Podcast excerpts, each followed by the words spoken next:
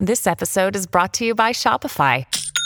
Forget the frustration of picking commerce platforms when you switch your business to Shopify, the global commerce platform that supercharges your selling wherever you sell. With Shopify, you'll harness the same intuitive features, trusted apps, and powerful analytics used by the world's leading brands. Sign up today for your $1 per month trial period at shopify.com slash tech, all lowercase. That's shopify.com slash tech. Today on Something You Should Know, the next time you get angry, try using that anger constructively. I'll tell you how. Then, understanding perceptions and how you see the world differently than I do. What perception does is it tells us this is the way things are, and we believe it.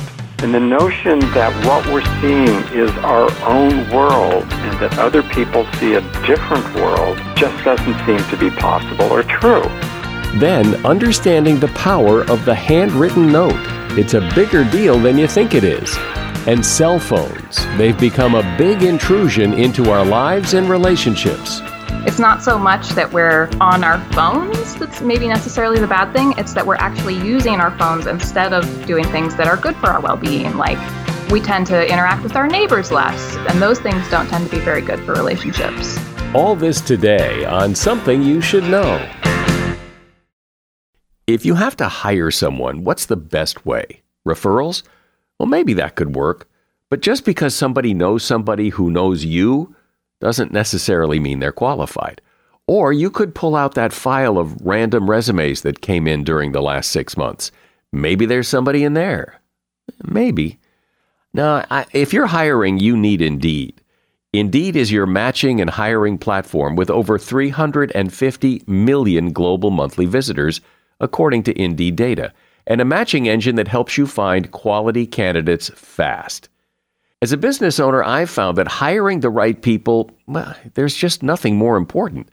Don't leave it to chance or a referral or a random resume. Use Indeed. In the minute I've been talking to you, 23 hires were made on Indeed, according to Indeed data worldwide.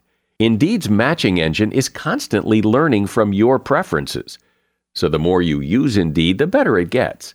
And listeners of this show will get a $75 sponsored job credit to get your jobs more visibility at indeed.com slash something.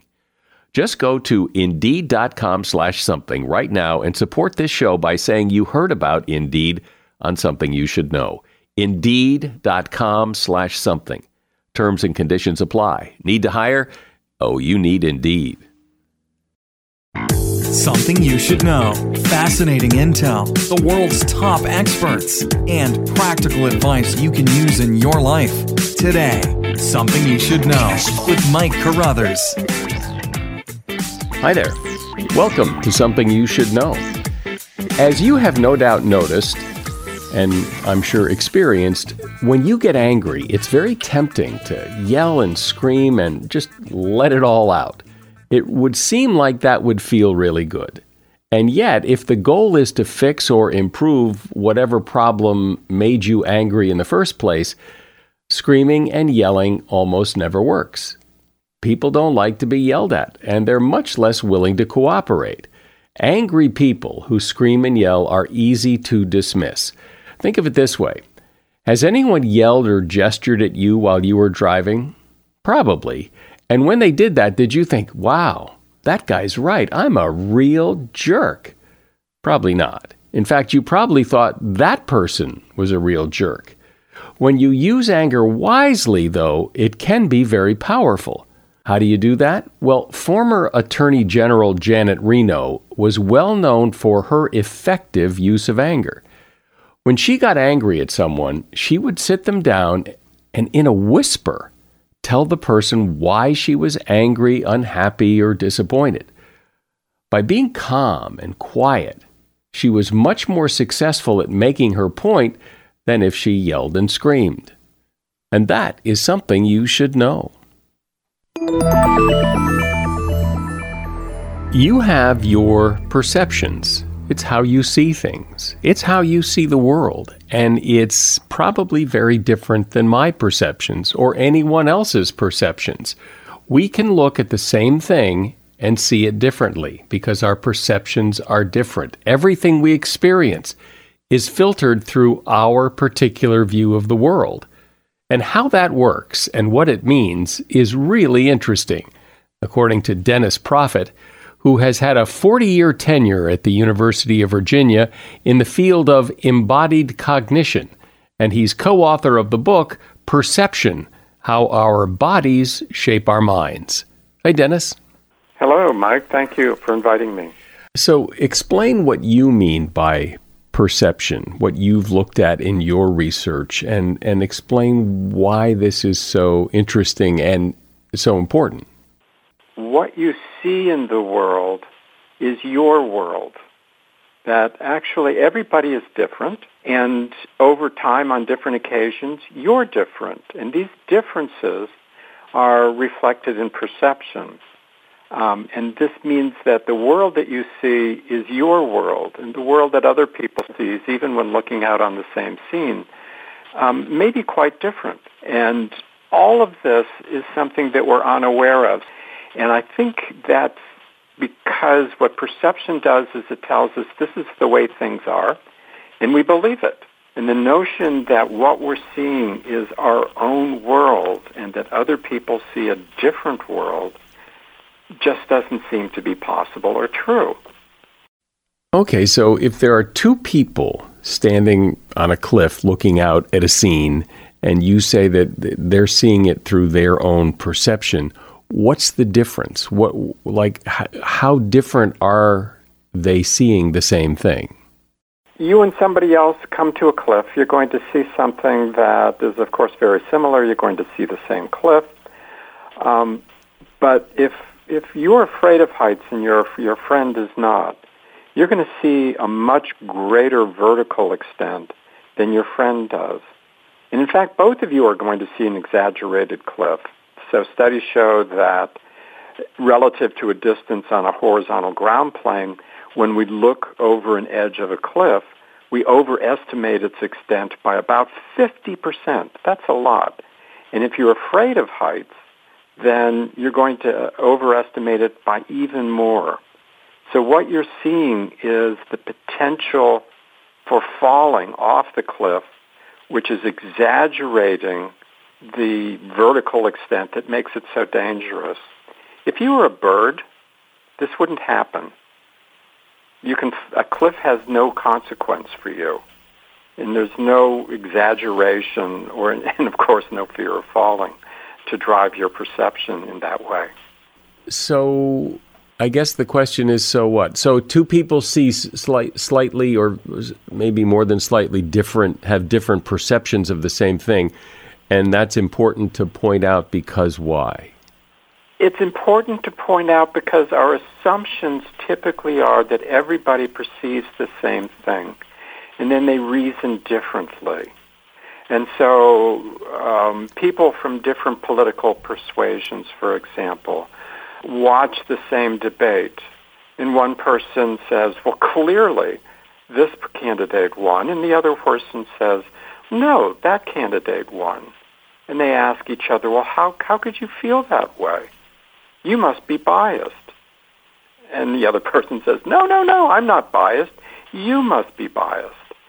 Um, and what's going on is that they experience the, the debate differently, that they couldn't help but notice statements that were consistent with their own point of view, that were easy for them to understand. And as a consequence, what they each experienced was different. And now they're having an argument as if they're arguing about the same thing, and they're not. well, we've all been in that discussion, haven't we? Yes, we have. But I think the, the distinction that we're making is that it's not the case that people are living in the same world and and reasoning about it in different ways. The biases that we have come in right at the very beginning, right in the initial experience of the world. If you're watching, for example, uh, a sporting event, you see all of the referees' egregious errors as they apply to problems that they're seeing with your team. And they're missing all of the all of the, the fouls by the other team. But of course, the people from the other side are seeing things in exactly the opposite way.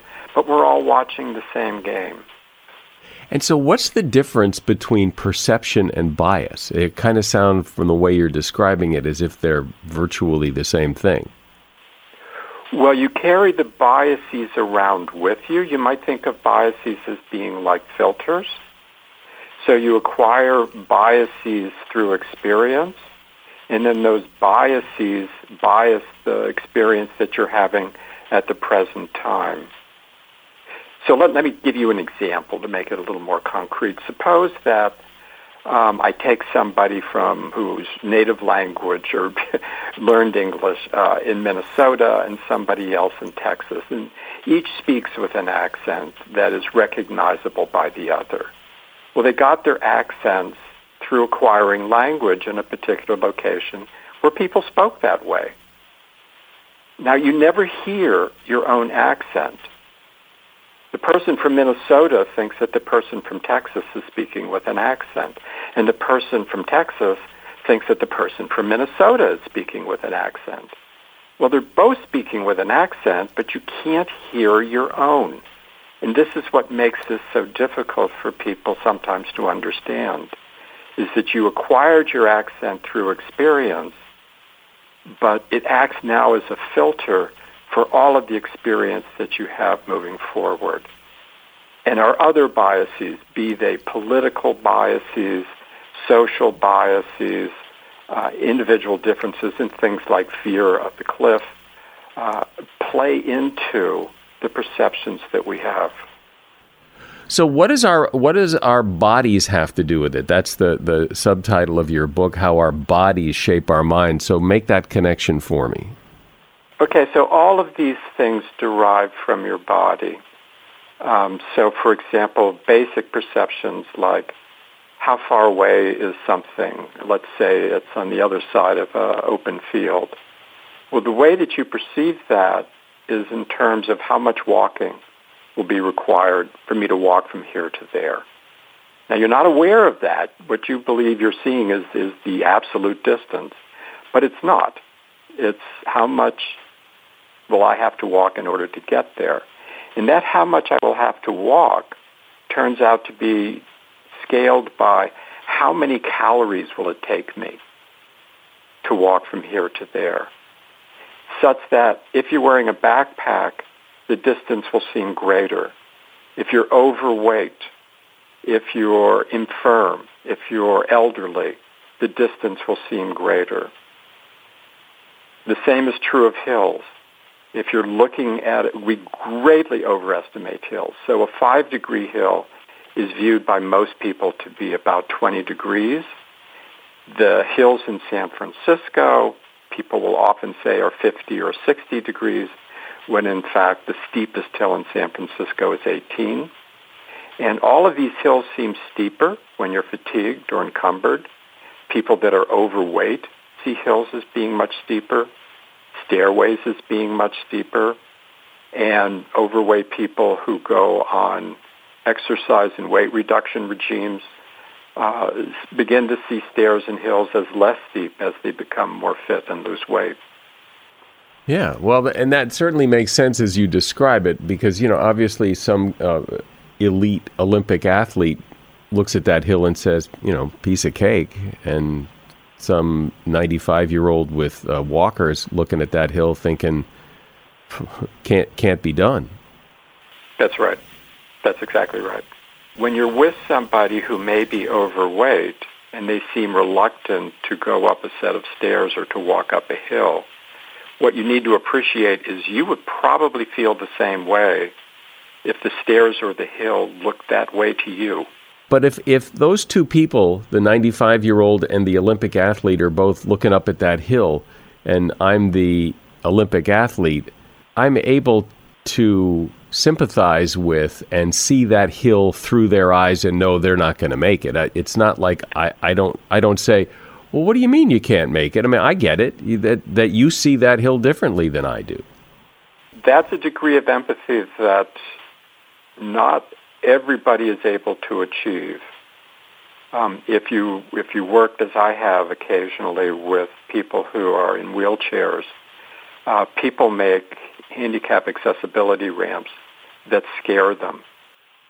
And the problem is that the architects who designed them followed guidelines, but they have not been able to view the ramps through the eyes of people that are in wheelchairs. Going down a long ramp, even though it's very, very shallow, is very scary for people in wheelchairs because they're afraid they can't or won't be able to stop. We're talking about perceptions and how you view the world is different than the way I view the world. And we're talking with Dennis Proffitt. He is author of the book Perception How Our Bodies Shape Our Minds. Another day is here, and you're ready for it. What to wear? Check. Breakfast, lunch, and dinner? Check. Planning for what's next and how to save for it? That's where Bank of America can help. For your financial to-dos, Bank of America has experts ready to help get you closer to your goals. Get started at one of our local financial centers or 24-7 in our mobile banking app. Find a location near you at bankofamerica.com slash talk to us. What would you like the power to do? Mobile banking requires downloading the app and is only available for select devices. Message and data rates may apply. Bank of America and a member FDIC. When you need mealtime inspiration, it's worth shopping Kroger, where you'll find over 30,000 mouthwatering choices that excite your inner foodie. And no matter what tasty choice you make, you'll enjoy our everyday low prices, plus extra ways to save, like digital coupons worth over $600 each week. You can also save up to $1 off per gallon at the pump with fuel points. More savings and more inspiring flavors make shopping Kroger worth it every time. Kroger, fresh for everyone. Fuel restrictions apply. So, Dennis, one of the ways that I think perception is really interesting is in human attraction. How we, how some people find certain people attractive and other people think they're not so attractive, and how those perceptions are created and why they happen.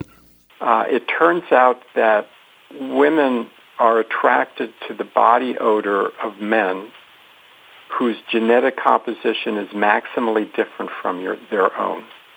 So let me explain how the experiment's done. Um, you have men wear undershirts, white T-shirts. They wear them uh, for a day. They give them back to the science lab. The science lab puts them in boxes, takes them to research participants uh, who are women, and they take the shirts out of the box and, and smell them, and they rate them for how attractive and pleasant they smell. And what you find is that women choose and rate as most attractive and appealing the smell of men whose genetic immune system coding is maximally different from their own. And what this is doing is it's providing an index of physical or reproductive fitness. And completely outside of awareness, people find attractive men whose genetic makeup is maximally different from their own. And they do that through smelling a body odor, something we are completely unaware of. We find people attractive, but we can't say why. But we're driven by the same sorts of things that other mammals are driven by. Smell. And so, what do we do with this information? Is it just good to know and to try to be more empathetic to the way other people see the world, or is there something more to it? If you want to understand both what it is that you're experiencing and what other people are experiencing, to realize that the world that you see is your world. So, of course, we want to believe that the world is as we perceive it.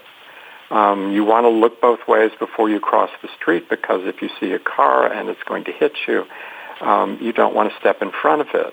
Okay, so perception is is designed so that we believe it.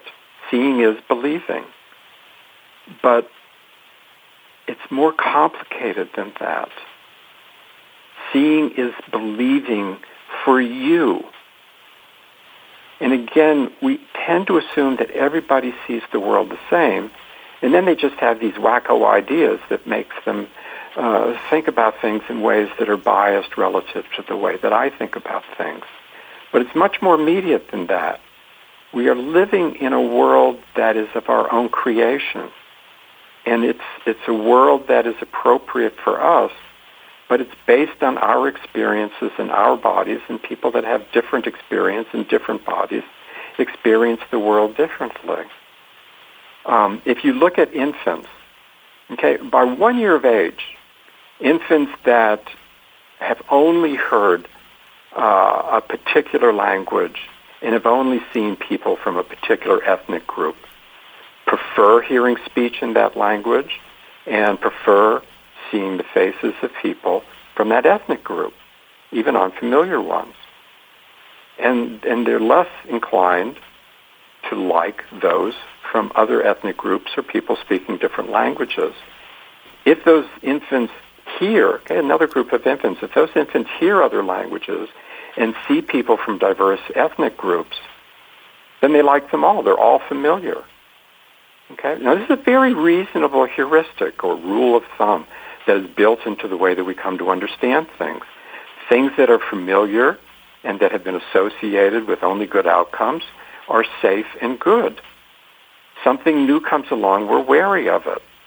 And this happens in early infancy and the kinds of biases that we build up against people from other ethnic backgrounds than the ones that we're familiar with develop from the first day of life. And they're hard to get rid of. And they're hard to become aware of. So, what about when perception clashes with the truth? For, for example, pe- people's perception is that you know, it feels like the world is pretty flat, but we know the world isn't flat. But there are some people who believe the world is flat. That's their perception, that's their world as they see it, but they happen to be incorrect. If, if I show somebody a five degree hill, it actually looks really steep. Um, I was hiking yesterday with a friend who avoided uh, a hill because it was just really steep. She had a knee injury and she didn't want to ascend it. But it's five degrees. It's practically nothing. But it doesn't look that way. Okay, five degree hills actually are about 20 degrees normatively just across the population of healthy people. And for people with knee injuries or people that are overweight or, or otherwise have trouble walking, it looks considerably steeper. Now, it looks like it's five, I mean, it looks like it's 20 degrees to me. I know that it's five degrees. And what I have learned is that hills, when they look like they're 20 degrees, are actually five. The world to me looks flat, just as it looks like to everybody else, because we can't see the curvature of the earth. The problem with a person who thinks the world is flat really is thought. It's not perception. The world looks flat to everybody. We're all wrong. What Copernicus and Galileo did is they said, you're not the center of the universe. The earth is not the center of the universe. The way that you perceive things is not the way things are. And they got in a lot of trouble for that. A lot of people didn't like that idea. And what we're saying is that the way you perceive the world is not the way the world is. It's the way the world is for you. It's subjective. It's your world. And other people experience the world differently. And it's really interesting to try, as you brought up, to see the world through the eyes of others. So I certainly understand that my world is my world and not necessarily anybody else's, that my perceptions are different, but but also my perceptions change within me. That certainly uh, depending on my mood or whatever, I may look at the same thing differently than I did yesterday. My perceptions change, right? There's a beautiful study uh, that was done in Israel with parole judges. They looked at lots of judges and hundreds of cases. And here's what they found. If you're a parole judge, then your default is somebody comes up, you're presented with cases, the person is incarcerated, and you have to decide they're eligible for parole, whether they should actually be released on parole. The default is you're going to say no. You say no to almost everybody. But first thing in the morning, the first few cases that you get, and this is true across all of the judges, you're actually likely to say yes on a fairly high basis. But as the cases keep coming, very quickly you go down to almost zero. Nobody gets parole. And then twice in the morning sessions, there is a break. And during that break, you leave chambers and you have a snack and you come back. And now the likelihood for the first case that you get after your snack is better than 50% that you're going to give that person a parole. In a couple cases later, it's back down to zero. And now you have another break with a snack. And the same thing happens again. Now you think you're the same person. You think it's the cases that differed. That's your perception. You, you know, you never saw the connection between every time that I do this, I'm much more likely to give a parole right after I've had a snack. But that's what you do. You attribute it to the cases that you're presented. In fact, it's you. That's so really yeah, you're changing continuously, but you attribute it to the world. Okay, we don't see ourselves change. We see the world change. Well, all of this makes sense on an intellectual level as we're talking about it. What's so hard is to remember it as you live your life, because as we live our life, we operate thinking that what we see is objective reality rather than just our world. And as we were talking about before, it is like language accents. You can't hear your own accent. You're unable to do it. You don't have an accent, everybody else does. You don't change your criteria for deciding whether people are going to be freed from prison or not. It's determined by the case and by your understanding of the law. The fact that you're highly biased by the amount of glucose, glucose that happens to be in your blood is not something that you can become aware of. But if you understand the bias, it will help you treat others better. Well, this is such a perfect example of a topic that applies to everyone all the time and that we never think about or talk about. So we just did.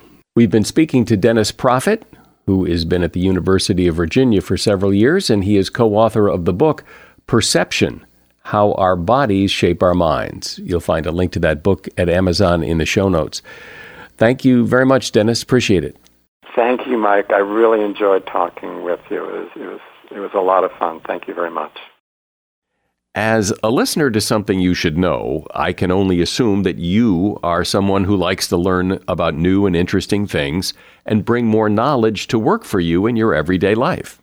I mean, that's kind of what something you should know is all about.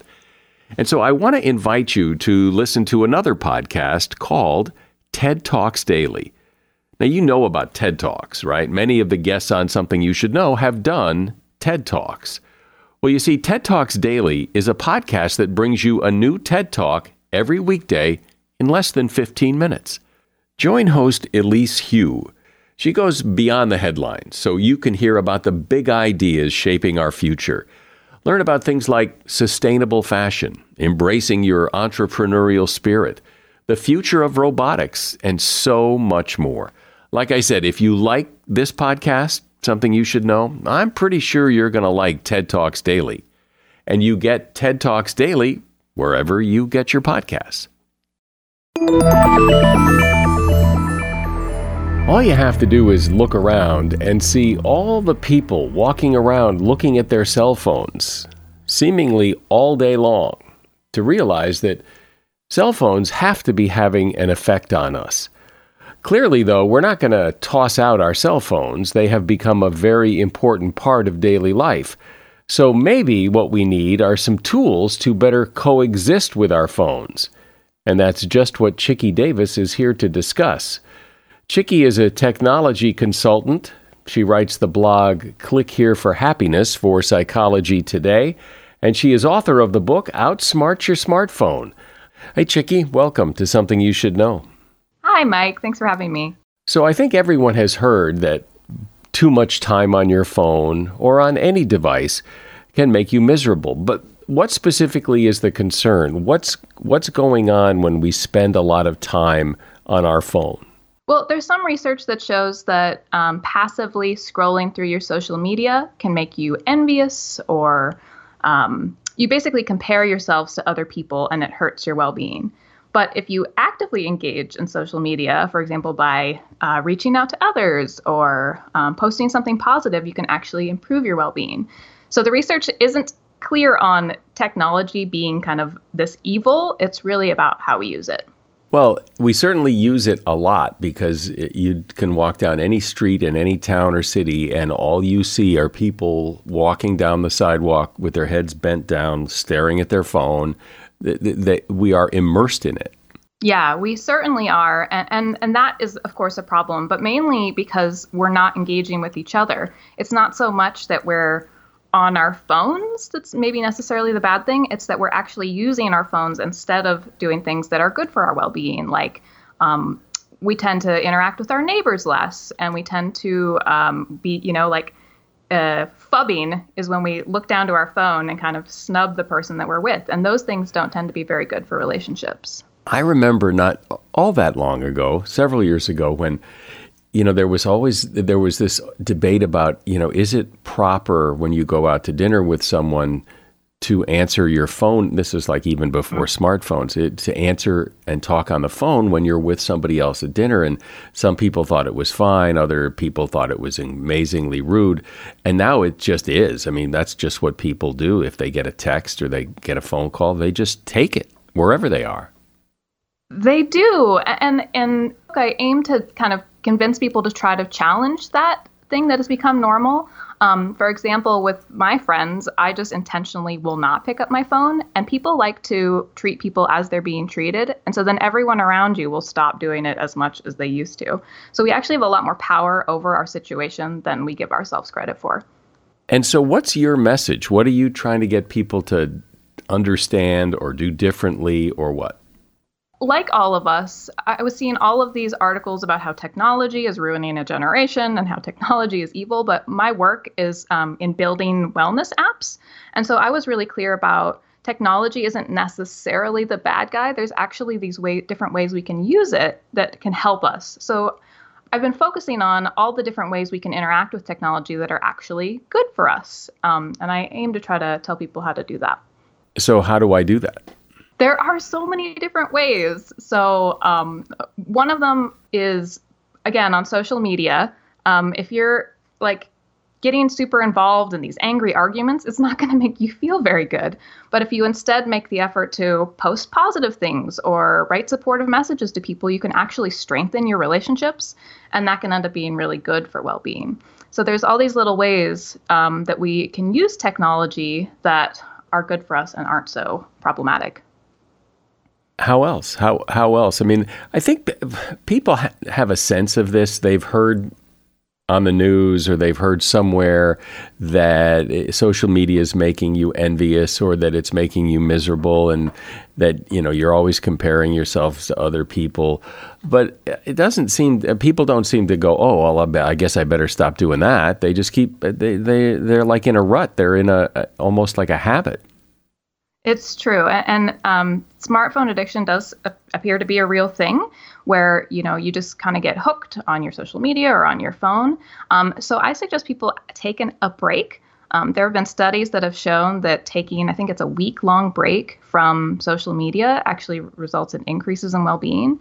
And by doing so, you kind of get a sense for the ways in which it's affecting you, and then you can re engage more intentionally. But I know people and I, I guess I would even consider myself in this group.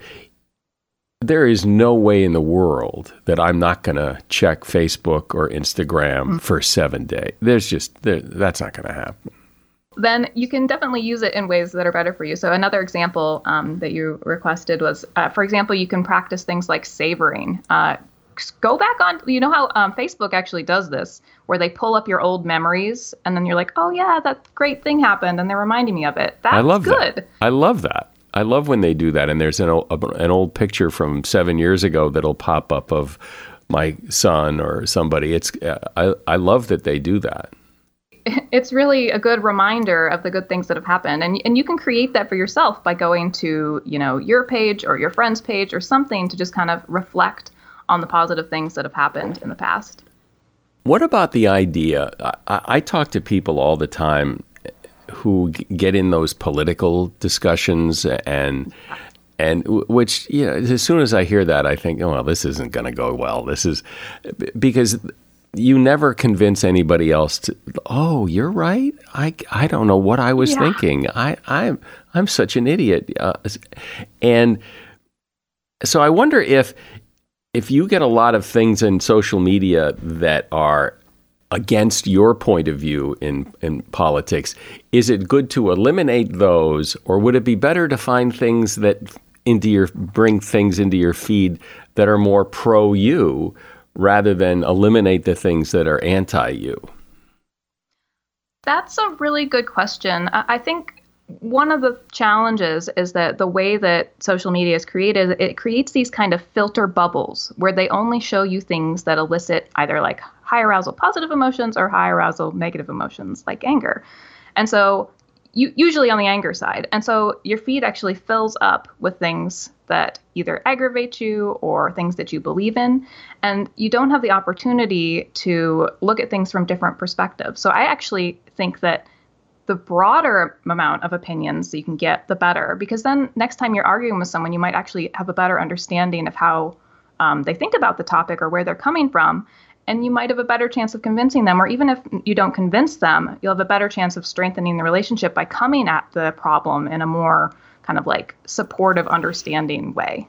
Have you looked at, or is there any research about just generally what's going on with the political uh, discussions on social media, whether they're helpful, whether they're destructive? It seems like they're destructive to me, but it, it, it what do you say? It, it seems destructive to me that it's definitely not my area of expertise. I kind of come at all of this from um, a positive psychology lens and figuring out how we can apply positive psychology to our use of technology. And so, if you just think about it from what we know from the positive psychology research, we know that empathy and kindness and connection and all those things are good for both relationships and our well being. And so, just anecdotally, or, or it just seems intuitively that having an angry conversation where you're calling each other names is probably not good for any of those things. You think? you think? really? How do you suggest people deal with the FOMO thing of, of you've constantly checking, constantly hearing your phone go off, little rings and dings and things? That can't be a good thing. Yeah. Um, one of the activities that I suggest people do is kind of make it a game, right? We don't, nobody wants to turn their phones off. Um, if we're thoughtful about it, we can choose at least some moments where we don't need to have our bings and dings and phones on. Um, but if you make it into a game and basically you're like, maybe you, you like ask your friends to hold you accountable and give you points every time they hear your phone bing and ding. And then like you could if you get to like some amount of points, you have to buy them dinner or something. I feel like we need to stop treating this like this sort of authoritarian stop using your phone kind of approach. I think it would work better if we can work with others and they can help us achieve whatever goals we set for ourselves regarding yeah, our phones. Because the, the, there is a lot of advice out there about, you know, check your email twice a day and the, and then people will be trained not to expect you to respond right away or put your phone down for five hours a day and don't look at it. But people won't do that. I mean, the advice is yeah. great, but people won't do that. Yeah, exactly. And, and that's a big part of what inspired um, this sort of area of research I've been working on is that you can give people all the advice in the world, but if it's not doable, if they can't execute it, then it's not helpful. So instead of telling people to get off their phones, I work really hard to help people just engage with their phones in a healthier way. And so, if I wanted to engage with my phone in a healthier way, and I've never really thought about that before, help me put the, my toe in the water here. Uh, well, first thing is to sort of just self reflect. And like once you're in an app um, and you're you're there and then you leave, just take a moment and be like, how does that make me feel?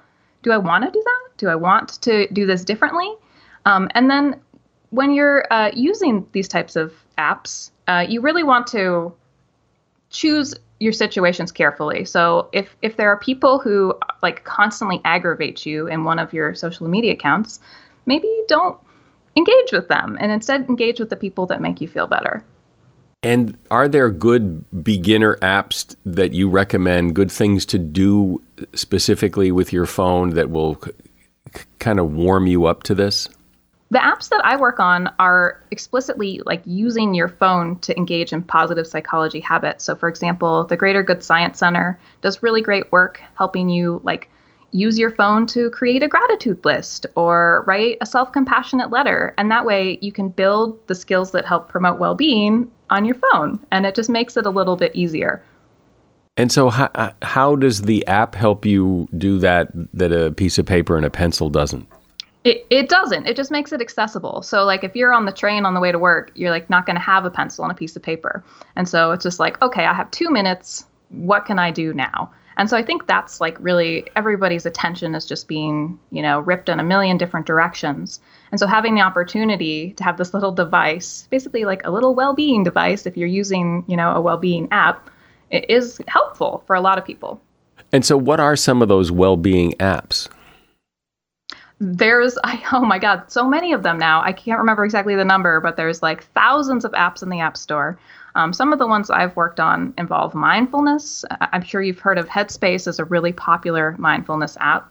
Um, there's some that help you kind of train your brain to focus more on positive information. There's gratitude apps. There are um, a whole variety of different tools that you can find. But could you recommend some specifics yeah, um, the the Greater Good in Action app is my favorite. It's all based in research there, and they're um, created by the Greater Good Science Center at UC Berkeley, and they've got like 60 or so different activities in all sorts of different areas. So some of them help you with resilience, some of them help you with connection and empathy and kindness, and it's really a broad range of different tools that you can use on your phone or on your computer or whatever. Um, Headspace is also really great. Um, it's a mindfulness app where uh, it's just like the soothing voice of the person who delivers these mindful meditations is is really great.